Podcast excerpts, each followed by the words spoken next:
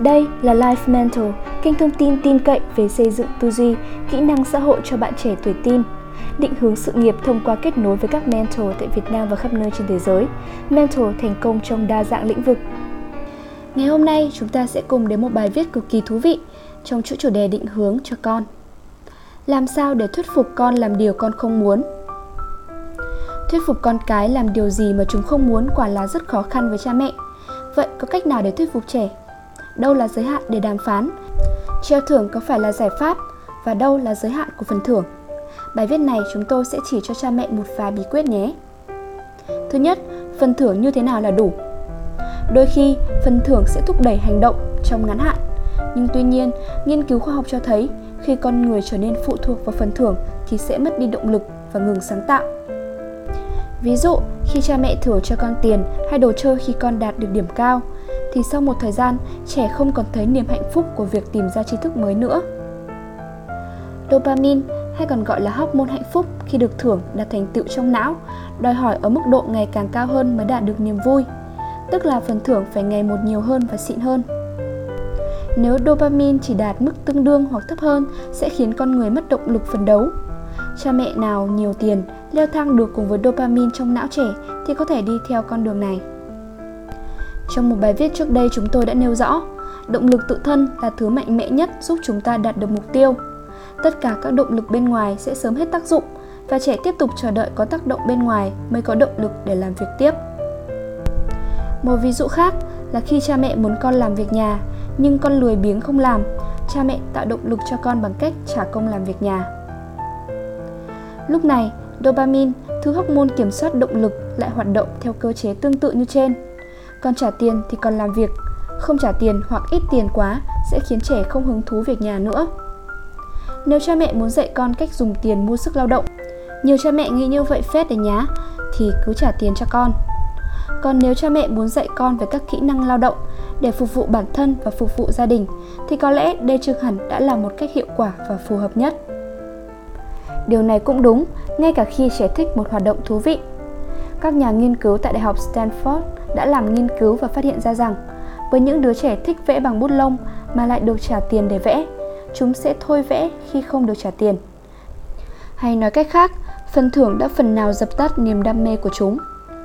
Tất nhiên, một số trường hợp bạn có thể hối lộ trẻ để đạt được mục đích ngắn hạn. Ví dụ, như con lên cơn thịnh nộ trong máy bay mà bạn không muốn con làm phiền người khác. Hay khi bạn có việc gấp phải về mà con giãy giụa kêu la trong siêu thị, bạn phải hối lộ nhanh để con về cho kịp.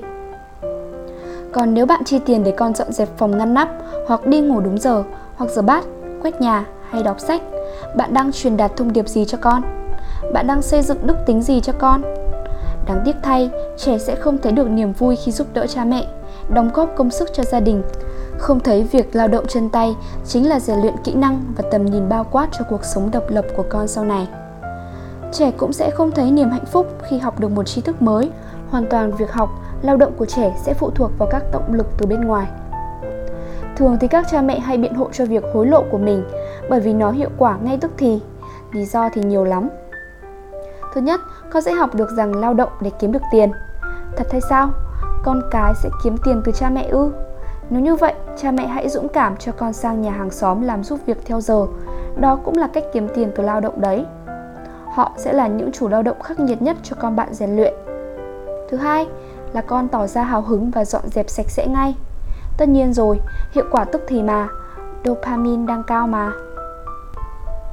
Hay mình trả tiền cho con 10.000 đồng mỗi ngày để đọc sách, rồi dần dần bé quen, mình sẽ không bỏ tiền ra nữa.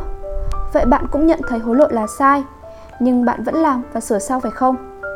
Và có rất nhiều các lý do khác nữa.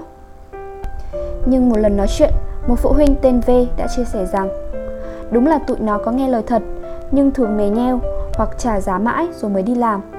Lắm lúc vì một việc nhỏ mà đàm phán giá và các điều khoản chán chê mới xong, rồi một ngày có bao nhiêu là việc nhỏ, phải đưa ra bao nhiêu các mức giá và các loại luật. Để tránh sao cho chúng dùng tiểu xảo lách luật, cha mẹ lại phải có các điều kiện để ràng buộc chúng không lách luật. Mệt mỏi phết đấy. Hay thật như vậy sao? Cậu phải đưa ra các điều khoản ràng buộc kín kẽ như luật đó hả? Ừ đúng, lắm lúc nhìn các bạn nhỏ tự giác làm việc cần làm mà mình cũng chưa biết làm sao để con mình tự giác. Với chồng mình, tụi nhỏ cư xử khác lắm, Anh ấy muốn các công việc này phải trở thành thói quen và điều đương nhiên trẻ phải làm.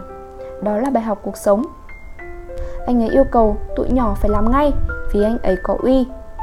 Mình e rằng anh ấy đúng đấy. Và mình hy vọng những chia sẻ vừa rồi từ dự án Life Mentor sẽ hữu ích với các bạn. Hãy theo dõi những bài viết hay ho và thú vị hơn nữa trên group Life Mentor. Và đừng quên like, share và subscribe để ủng hộ cho chúng mình.